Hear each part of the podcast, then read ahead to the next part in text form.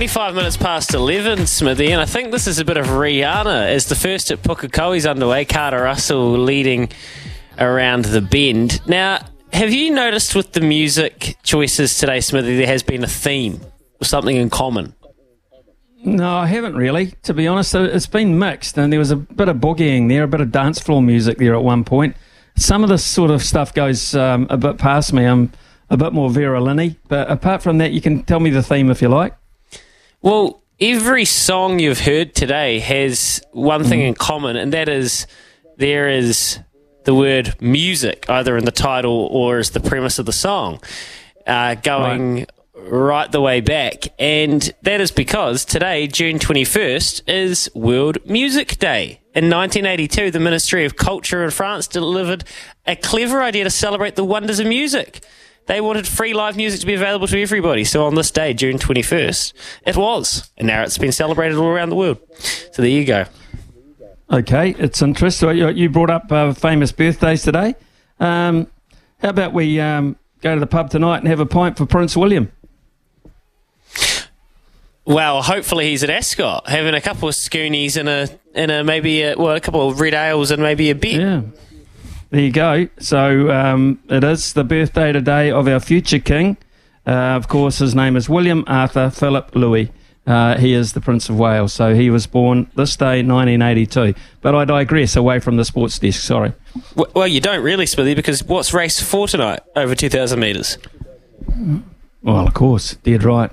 He'll be there for The Prince that. of Wales Absolutely. Stakes, Group One. It is the best race of the week, if you ask me, because it's those middle distance Cox Plate type horses. Except if these horses turn up at the Cox Plate, they would. Ooh, it would be scary. Luxembourg, Aidan O'Brien, Ryan Moore. Anyway, uh, look, earlier on in the morning we had a famous Australian victory. Uh, I, th- I have enjoyed watching all the Australian cricket fans say, oh my lord, that was the best test match I've ever seen. It's almost like they haven't been watching what England's been producing over the last year because remember we had a pretty, a couple of pretty, pretty decent finishes here uh, earlier in the year. They've been doing this for a wee while now, England. And Pat Cummins, he did it, a lot of it by himself, but he had his right hand man who is, seems to be getting better with age. That's Nathan Lyon, and he hit, wow, just a scintillating boundary that really put them in touching distance. And this is what Pat Cummins had to say about that. Uh, and Nathan Lyon, that when he popped that one over mid on for four, what did you say to him then? I said nothing. I looked at him and then he walked past and he just looked down and said, Nice shot, Gary. So I think he was pretty happy with it. He's not short of self belief, Gary Lyon, is he, Smithy? No, he's a confident guy, and his confidence has uh, grown through uh, his uh, ability to turn the ball. And uh, he's worked, uh, incidentally, with his brother very, very hard on his batting. At one point, he was in the rabbit cl- uh, class, the bunny, um, and and you know batted at eleven. And he's worked very hard on the basis that at times he can play a supporting role. He's never going to be um, a traditional match winner with the bat. He'll more often do that with the ball. But what he has done is developed a, a game within his own way that he can survive for periods of time and he can score. On he's got a couple of decent scoring options, and um, we saw it or we heard it uh, this morning. And uh, he'll get a lot of pride out of that. Uh, He has worked on a, hard at a, a part of the game. We had very little ability initially.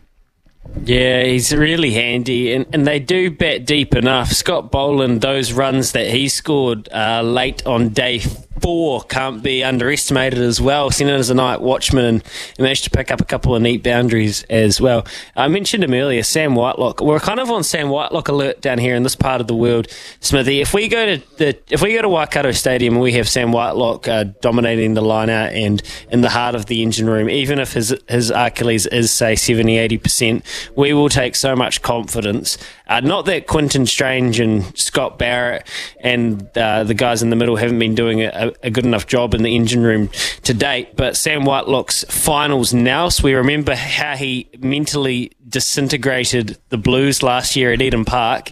It would be uh, quite cool to see him back there again. And I, I'm just a little bit weary because Ian Foster, during the selection scenarios earlier on the week, um, said that he was pretty convinced that he wouldn't be playing. Uh, I found a quote that Robert Van Rooyen had found. Well, we this is from Ian Foster. We will wait and see on Sam Whitelock. We certainly wouldn't expect him to play based on the medical data we have got with his Achilles.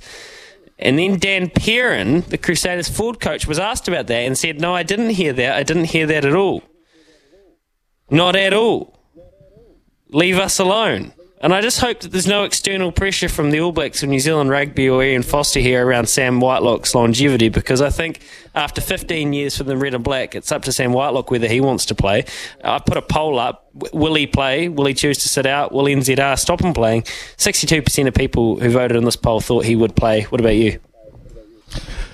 Look, uh, I look at it from this point of view. Uh, if he if he wants to if he wants to play, they'll let him play. If he says he's fit, uh, the, I mean, you, you don't tell a guy who's a veteran of, of this amount of rugby, um, you know what to do. You you leave him up to his better judgment.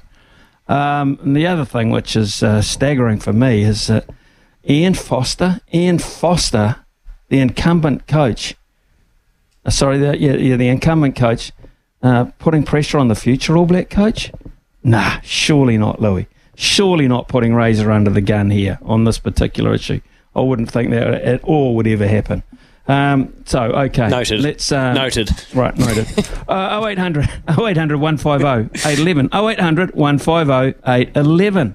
It's time to stump Smithy.